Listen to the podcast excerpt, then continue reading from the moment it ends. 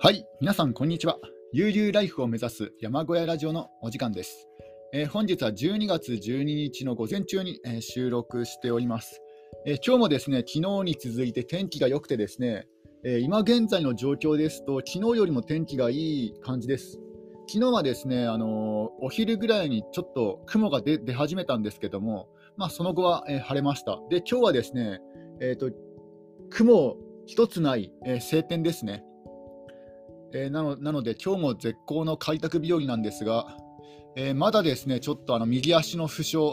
が治ってませんので、まあ、ちょっとね、あのまあ、様子を見ながら、で明日以降の天気を見て、明日以降、ちょっと天気がですね悪くなるようだったら、今日ちょっと無理をしてでも、ね、残りのえー、倒木処理を、えー、続けていきたいかなと思っております。まあちょっと、ちょっとね、できれば今日もですね、安静にしていたいいきたいんですけども、で、えー、前回の続きから、え里山ビジネスという本のですね、要約を、えしていきたいと思います。えちょうどですね、あのこの本の折り返しの部分にですね、表紙の折り返し部分に、あの大まかな内容が書かれていましたので、これをちょっとですね、あらすじ側に読んでいきたいと思います。熊が徘徊する里山の森の一角に個人で立ち上げたワイナリーとレストラン、その道のプロの誰もが無謀だと断言した素人ビジネスがなぜ客を呼び寄せ成功に導かれていったのか。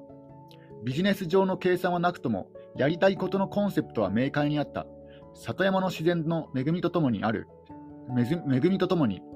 ある仕事をやりながら暮らしを成り立たせる。それが里山ビジネス。拡大しないで持続する愚直で偽りのない生活と共にあるビジネスとは、グローバリズムの嵐の中での日本人の生き方を問う一冊である。という、えー、まあ、大まかな内容になっております。で、この本をですね、今現在半分ほど読み進めていているんですけども、であの里山ビジネスというタイトルで、で自分自身があの山林を所有していたり、あるいはですね、まあ、このラジオを、え、聞いてくださっているリスナーさんの多くがですね、あの個人で里や、えっと、山林を、購入してで、そこを開拓したいというね、まあ、そういうことに興味がある方が、多いと思いますので、まあ、この本を選んだんですね。ただ、あの初めに、え、言っておきますけども、えこの方はかなり、え特別な方かなと思いました。うん、この人の真似はなかなかしづらいかなと。なぜかというと、これ、おそらくですね予算規模で1億円以上の資産がないとできないビジネスだと思うんですね。うん、なんか本を読んでみて、なんかそんな風に思いました。あの初期投資1億円ぐらい、最低でも1億円以上ないとできないような内容ですね。いくら土地が安い、ね、あの里山の土地だと言っても、そこを購入してで、ワイナリーとレストランを作ってとかね、あと畑を農業をやったりとか、ちょっとですね、あの人脈とか、あるいはあの資産資金とか、ね、あとはあのある程度の知識、もうこの方定年、定年退職後にこのビジネスを始められているし、なおかつこの里山ビジネスをいきなり始めたわけではなくて、これよりも一歩前に雑貨屋店をね、あの営んでたんですね。なので、ちょっとですね、あの このビジネスをそっくりそのまま真似することは、まあ、ほぼほぼまあ、不可能とまではいかないですけども、かなり難しいかなという感じでした。で、ただですね、あのこの方のやってることの、まあ、本当に一部とかね、あとはこのこのビジネスを小規模に展開するのであれば、まあ、十分可能ですので、まあ、そういった意味でですね、まあ、役に立つかなと思いましたので、この本をですね、あのこの本の要約を続けていきたいと思います。えー、でですね、え前回ちょうどですね、あの残りの時間、残りの時間に気づかずにですね、途中で終わってしまったんですね。えー、途中、この方がね、ですね、あの、えー、料理人の、まあ、料理人のスタッフはですね、別に雇ってまして、で、2週間に1度だけ、えー、この経営者、オーナーさん自身が、えー、料理をするんですね。で、その時はタイカレーだったんです。で、ただ、そのタイカレーもですね、あの新しい料理人の方を雇うことができたので、もうこのタイカレーの方も終わりにしたという、えー、そんな感じでしたね。で、でですね、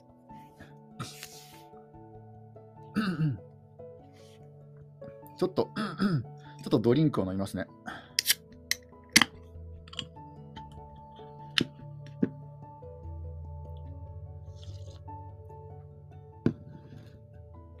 で最初のうち最初の初年度はですねお客さんがどのくらい入る入るのか、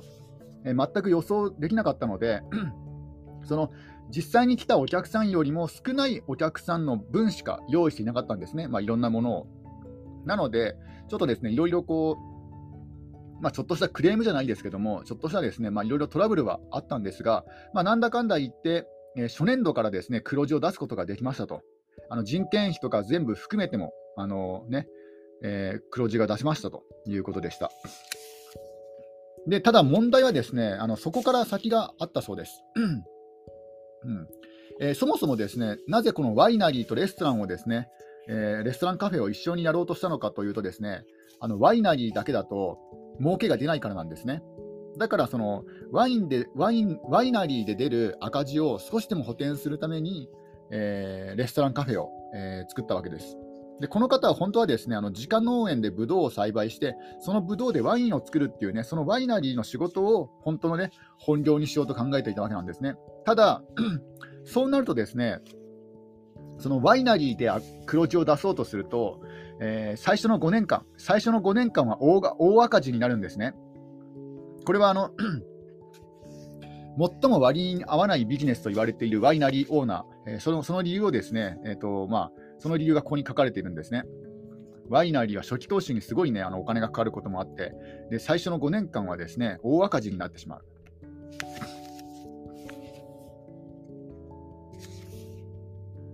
であとはですね、あのお客さん、お客さんも、えー、一度は来るじゃないですか。まあ、マスコミマスコミにも取り上げられましたし、で一度は来たいと思って来るんですけども、そのリピーター、一度来たお客さんをリピーターにさせるのをどうするかっていうね、まあ、本当にね、あの満足してもらえないと、こういう偏僻なところでね、あのなんだろうバス、バスもね、バスの便もないような、そういった山奥でのビジネスですので、だからね、本当にお客さんを満足させないとリピーターにはなってくれないという、えー、そういう不安もあったようですね。ああとね、あとですね、あの、えーワイナリーとレストランの他にあのショップがあるんですね。このショップは今までのあの雑貨店で営んでいた経験が元になっていて、その雑貨店で扱っていた商品や、えー、まあ、この方、このオーナーさんはあの絵も描かれますので、自分で描いた絵のね、あのグッズとか、えー、そういうものもですね販売していたようです。あとはあの奥さんが輸入していた雑貨とかですね。であとはですね、さらにですね、あのパン工房を作ったんですね。あのパン工房で作ったパンを、えー、レストランで、えー、出しますので、そのカフェとは別にパン工房自体も作るっていうね、だから、えー、ね、いろんなことを手がけてるんですよ。えー、なんだ、農園、農園、ワイナリー、レストラン、えー、パン工房、ショップ、ね。だから、それだけ多くのですね、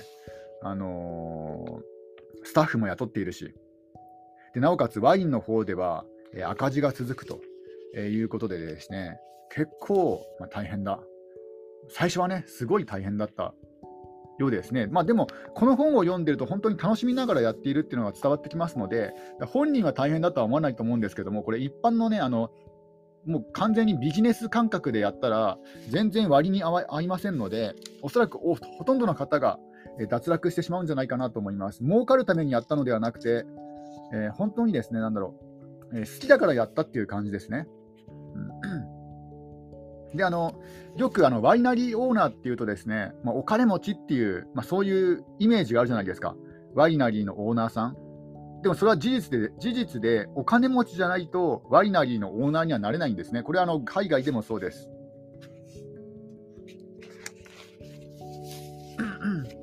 ちょっとまたドリンクを 飲みます。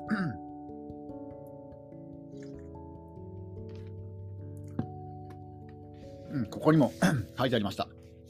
ワイナリーを所有し経営することは、あらゆるビジネスの中で最も割に合わないものの一つっ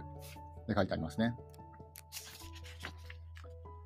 えまずですね、ワイナリーには莫大な初期投資が必要になるんですね。あの酒造、酒造、これなんて言うんだろう、酒造、酒造って読むのかな？あの、お酒を作ること、酒造でいいんですよね。酒造なのかな？酒造、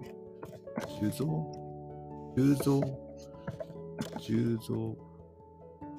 酒造なのかな？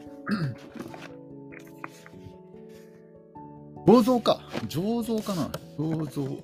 醸造ですね。醸造でした。アルコール作ることを醸造ですね。えー、醸造から瓶詰めに至る工程。で、いろいろ機械機材が必要なんですね。で、あとはですね、その機材を、えー、稼働させるための空間。だまあ、要は工場ですよね。簡単に言ってしまうと。そのワイン工場。で、あとは熟成とかね。あとはですね、貯蔵させるための設備と空間も必要になるんですね。で、あのブドウの収穫というのは1年に1回だけなんですよ。で、ワインの仕込みも1年に1回なんですね。まあ、ただあの、実際にはですね収穫も仕込みも、まあ、何回かに分けて行うことが多いので、まあ、その1年に1回、1日だけということではないんですけども、ただあの、まあ、せいぜいその受蔵過程で必要になるそのそういった機械をですね使う期間は、せいぜい1ヶ月程度なんですよ。つまり、あの受蔵アル、えー、ワインを作る機械を使うのっていうのは、1年のうち1ヶ月だけで、残りの11ヶ月間は、その機械をですねただただ単に置いてあるだけなんですよね。動かすこともなく、機械を置いておくと。だから、あで、その、えー、アルコールを醸造させるための機械は、まあ、大型のものが多いんですよ。で、置いておくには広い場所が必要だと。だから、土地代の高い日本だと、いかにも無駄になってしまうんですよね。まずは広い土地が必要と。でなおかつですね、あの仕込んだ後のワイン、これもですね、あの木の樽とかタンクに入れて発酵させてえー、熟成させるんですけども、であの最終的にはですねボトルに詰めて、でさらにですねワイン、ここから寝かせてから出荷しますよね。で寝かせる期間、ワインを寝かせる期間というのが、だいたい1年から2年らしいんですね。まあえーと、本当はもっとね何、何年と、何年、何十年って、ね、寝かせる方寝かせると思うんですけども、うん、まあ、えー、一応、説明のために簡単に分かりやすく書かれているのかもしれないですね。寝かせる期間合計でだいたい1年から2年寝かせると。えー、そのための醸造スペースが、えー、相当必要になると。あ違うな。醸造、貯蔵と熟成が違うんですね。で、さらに熟成の期間はですね、熟成があるわけなんですね、そこから。つまりあのそのじ、その時点ではまだ未完成作品なんですね。でしかも在庫商品とみなされるので、えー、税負担は免れる、免れないんですね。在庫商品となるので、税負担がもうその時点でかかってしまうんですね。で、さらに、あのブドウから栽培するのであれば、そのための農地と資材も必要になるんですよ。で、ブドウの苗木を買ったりとか、であとは人件費ですよね。ね、あのー、なんだ、最初にこう苗木が、苗木を植えて、その木がですね、ブドウを作るまでに4、5年かかると。で、あぶぶどうの実をつけるまでに4、5年かかる。で、まだまだ、まだそこではワインを作ることができないんですね、4、5年か、4、5年では。で、あのワインができるようになってからでも、あのー、なんだ、霜ができたり、氷害があったりとか、台風とかね、病虫害とか、えー、天候による不作とかね、そういうリスクがあるわけなんですね。だから、あの、これ海外でもですね、例えばアメリカとかでも最初はなんか無収入状態らしいんですね。で、えーと、そういうね、あのー、無収入状態でもうそういうのに耐えきれなくて、まだ十分に熟成したいの状態のワインをですね市場に出してしまったために、あのそのメーカーの評価がですね落ちてしまって、え、結局はですねそういったそのそのメーカーは、え、ワインがまずいっていうですねそういうレッテルを貼られてしまって、え、倒産してしまった、ね、そういう系そういう例もあるようですね。えだからですね、あのそういうワイナリーオーナーになるっていうのは非常にですねリスクが高いと。でこの方はですねあであのブドウ、ブドウ作りなんですけども、この方自体はですね本当はブドウもですね、えー、自分自身であの苗木を植えて、えー、作りたいと考えていて、であの自分自身も、ね、そのブドウを最初はですね栽培から始めていたんですけども、やっぱりいろいろ考えたところ、えー、生産農家から買って、あの自分でね栽培しないことになれば土地代や人件費がね軽くなると、えー、そういうこともあってそのブドウ農家とワインワイン工場をですね一緒にこうやるっていうのはすごいむず大変だなってことに気づいたようですね。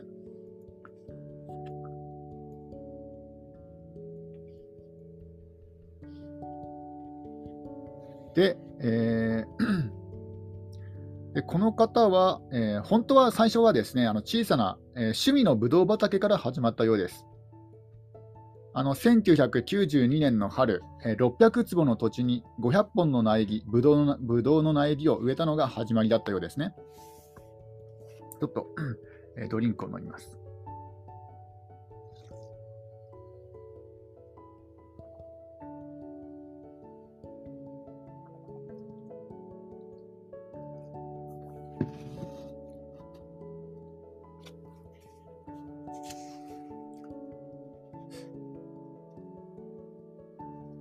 ちょっと待ってください。この人、おそらくもしかしたら、自分でブドウも作っているのかな？あの、ちょっとですね、一度、一度本読んだんですけども、ちょっとあれ、なんだ、頭の中が混乱しているようですね。えー、こん最初に最初にね、そういう方法もありますという提示であって、この人自身はブドウもですね、あの自分自身で、えー、栽培しているような感じですかね。まあ、まあ、それはまた説明しましょう。えっ、ー、と、で、えワイナリーで、えーと、自分でねあの作ろうと考えるまでの約10年間はですねあの1人で、えー、ブドウ畑の世話をしていたと。だからわ、いきなりこうワイナリーを作ったわけではなくて、その前にあの10年間もブドウ畑をやっていたんですね。で、あの、ね、枝葉の整理、芽かき、雑草の刈り刈り刈り取りとか、えー、そういうことをやっていたと。まあ、時々ですね、友人、友人、知人、アルバイトとかを雇ってや手伝ってもらったこともあるけども、ほとんどが、えね、基本的な作業は全部自分でやったと。で、あの専門家のアドバイスを受けながらやったようですね。で、収穫とかはですね、さすがにこう、人の手を借りた借りたりとかもしたんですけども、うん、そういうこともあったようですね。で、あのー、そうやって収穫したブドウはですね近くのワイナリーに持ち込んであの醸造してもらってで自家用として買い取ったようです。あの当時はですねあの主犯免許を取るのが今よりも難しかったようですね。であの人に売ることはできなかったようです。あの販売免許がないと販売ができずにで自分で飲むか人にあげるかというね本当に道楽としてのブドウワインワイン作りだったようですね。であのブドウの木というのはですね4、5年でえブドウが作れるようになるんですけども、それだとまだね、あの美味しいワインが作れるブドウにはならないんですね。でこれもまたあの後に、えーと、詳しく説明したいと思います。であの、どんどんどんどんそうやってですね人にあげない、あえー、なんだ販売することができないワインが溜まっていたということですね。で、人にあげるしかないと。で、えー、ブドウの果汁というのは放っておくだけであの自然に発酵してワインになるんですけども日本でお酒を作るには免許が必要なんですね。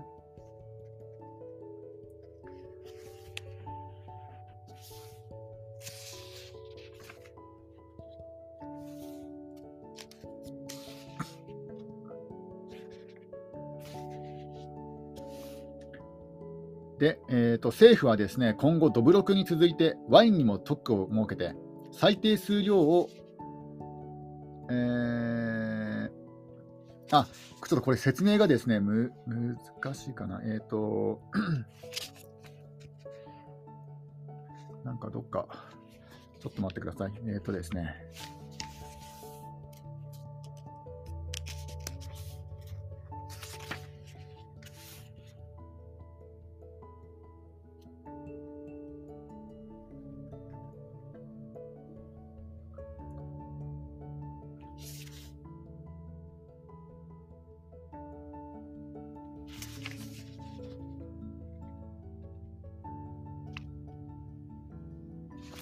そのなんだ、えーと、日本でワインを販売しようとすると、まあ、その免許が、えー、必要になるんですけども、その免許をですね取るためには、えー、ワインを、えー、6000リットル、え作らなくてはいけないというルールがあるんですね。6000リットル以上のアルコールをですね、まあ、ワインだけじゃなくてもいいんですけども、ワインと他の果実酒の合計でも年間6000リットル以上製造することが製造することができる、えー、設備と施設を用意しなければいけないんですね。あのこの本が書かれたのがですね、えっ、ー、と2000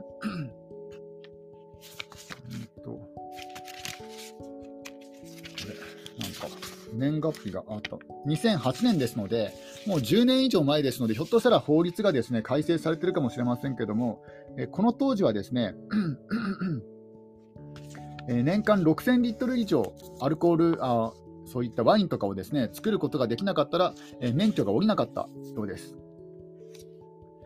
で、あのちょっとの量だったら、まあ、かあのワインってね、自分で作ることができるんですよね。例えばあの機械とか導入せずに、まあ、普通にあのワイン、あの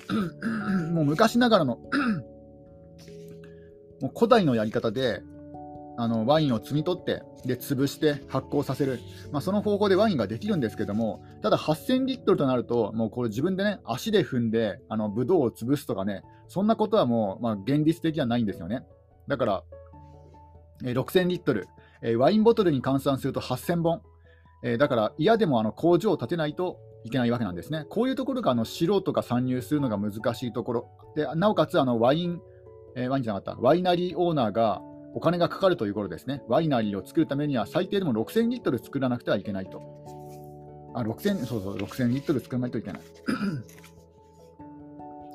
そうワイン作りは非常に、ワイン作りは本来はね、すごい簡単で、もともとね、フランスとかだと農家農家のその自分の家であの作っていたんですよね。あの収穫したブドウを潰して果汁を絞る。それをタンクやね、樽に入れて発酵させる。で、発酵が終わったら静かな暗い場所に貯蔵する。それだけの話なんですけども、これがですね、あのね6000リットル作らなくちゃいけないとなると、ね、いろいろ道具が必要になったりとかね、あの貯めておくスペースが必要になったりとか、そそういうね、そういう感じで、まあ、いろいろ手間がかかるというわけです。で、日本以外の国はどうかというとですね、あのほとんどの国では、えー、量量の規制がないんですね。ちょっと なんか喉がよくない。なんか、えー、海外だとですねあのガレージワイナリーとかミニワイナリーと呼ばれていて、あの車庫を改造したりとか、あとはですねあの農具小屋とか物置をですねそのまま利用して、あの超小型のワイナリーをえー、作ることもあるようであるようなんですね。で仕込み作業は庭でやったりとか、でワインを入れた樽はですねこの置くが置く場所がないので玄関に並べたりとか、えー、そういう人も利用ですね。海外ならこれでいいんですけども、日本だと、えー、あの販売する用のワイン、あとかそもそも作る用のワインか、もう作った時点で、あのアルコールというのはもう作った時点で、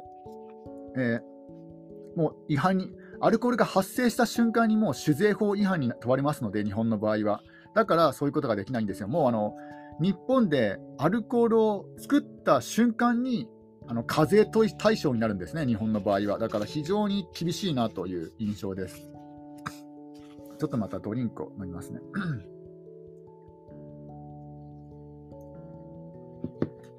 であとはですね、イタリアとかだと、もう普通に農協の資材センターで、あのワインのワインを作る道具が売ってるんですけども、これが日本では売ってないんですよね。で自作しようとするとですね、まあ、自作というか自分であの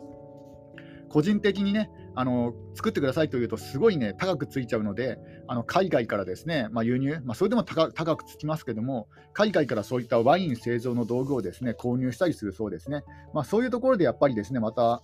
ワイナリーオーナーはお金がかかってしまうということです。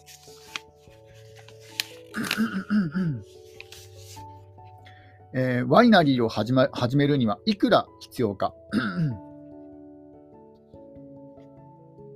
あでですね、あのその8000本というラインがありますよね。あの日本でアルコールを作るためのあ6000リットルの6000リットル、ワインボトル8000本分のなあの量を作らなくちゃいけないというハードルがあるんですけども、ただ、これをですねあのギリギリに設定してしまうと、ま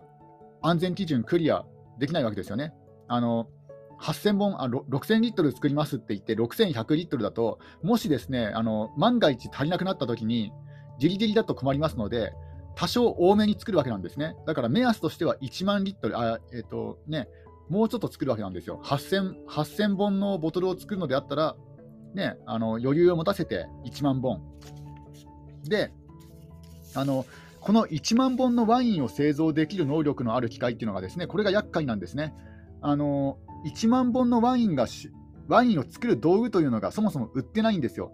で、あの1万本のワインを作るためには、あの3万本分とか5万本分のですね、まあ、要はあの、えー、それよりも能力の高いあの道具が必要なんですね。だから、えー、10万本ぐらい作れるような、そういった機械じゃないと、1万本のワインを製造することができないんですね。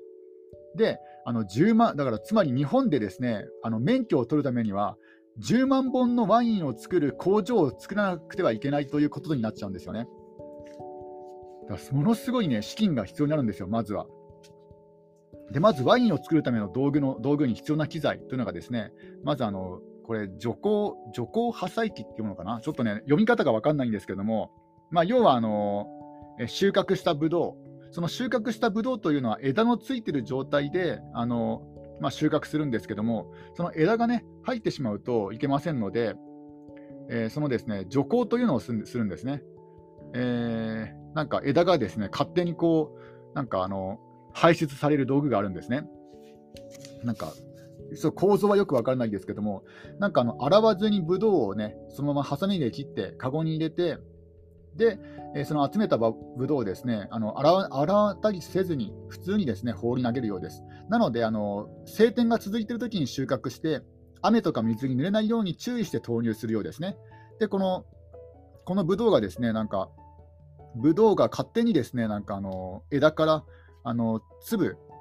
粒だけ取り外された取り外されて、そのね、粒だけがその穴を透過すると。で、あの枝はですね、あの別の排出口からね、外に放出されるっていう、そういう道具があったりとかするんですね。で、あとはですね、これが終わった作業、終わった後はあのプレス機ですよね。あのプレスされてあの潰すわけですね。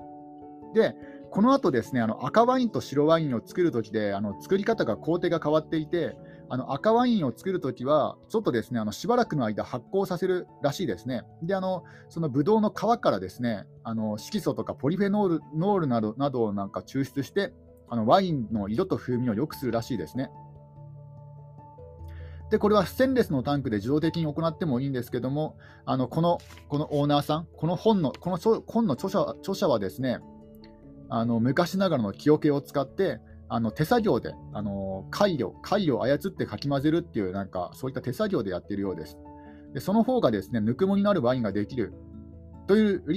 メリットもあるんですけども、あとはそのステンレスのタンクの方がですね高いんですね。そういうこともあって、こういう方法です。で、白ワインの場合は、まあ、すぐにですね、あのそういった、えー、なんだ、えーと、発酵させずにすぐにプレス機にかけられると。うん、だから白ワインの方が1工程少ないのかなと思います。で、これがです厄介なことにですね、このような、あのー、ね、ワイン作りの道具というのはほとんどが欧米の輸入品と。でで日本で作ろうと思えば作れるんですけども、で日本の方が日本もですねあの技術力高いですので、日本で作ろうと思えば作れるんですが、まあ、需要が少ないと、需要が少ないので売れないしから、ね、かなり高くなってしまうと、結局なんか高くついちゃうんですね。で、えーと、この人がですねあのワイナリー、あのこの全部の1万本分のワイン、まあ、1万分 ,1 万本分のワインをで1万本 ,1 万本分のボトルのワイン、ワインボトルのワインを作ろうとするとですね、どのくらいお金がかかるか試算したんですね。で、1万本分のワインを作るっていうのは、まあ、10万本分のワインを作れる道具を購入しなくちゃいけませんので、合計ですね、金額、えー、4535万ですね。4535万円、まあ、これ2008年の、ね、金額ですので、おそらく今はですね物価高で5000万円ぐらいになってるんじゃないかなと思います。で海外との輸入もですねかなり厳しいですので、コンテナ不足で。だからあの個人でワイナリーを作ろうとすると5000万円かかるんですよ。もうこの時点であのねほとんどの人はチャレンジしようと思わないんですよね。まずは始める始める前に5000円かかるんですよ。まだワイナリーだけでですよ。で、ワイナリーは最初の5年間は赤字を垂れ流しますので、これに人件費とかね、その最初の5年間分の赤字の分とか、だからやっぱり1億円はかかっちゃうんじゃないかなと思います。で、なおかつこの方はこれ以外にも、そのワイナリーで出た赤字をですね、少しでも補填するためにレストランも経営されたり、でショップも経営される、パン工房も経営される、もう1億円じゃ効かないなと、あるいはもう2億円ぐらい使ってるんじゃないかなと思いますね。えー、で、えー、これはですね道具だけの金額ですね。今、今この4535万円っていうのは、あようん。あの工場のお金が入ってないですね、工場の代金が入っていないので、やっぱりですね、まあ、工場を作る、あるいはですねあの工場を、えー、なんだ借りる、でなおかつあの電気、水道の排水施設も書かれて入ってませんので、もうやっぱりワイナリー作るだけで1億円超えますよね。だからもうほぼ現実的ではないと。まあ、ただ、ね、この人のやり方を見ていれば、ちょっとね、これを小規模になんかね、ワイナリーではなくて別の何かを作るときには役に立つかもしれません。少なくとも、ワイナリーを、ワイナリーの道具をですね、機械を全部集めるだけで、えー、5000万円近くかかってしまうという、えー、ことでした。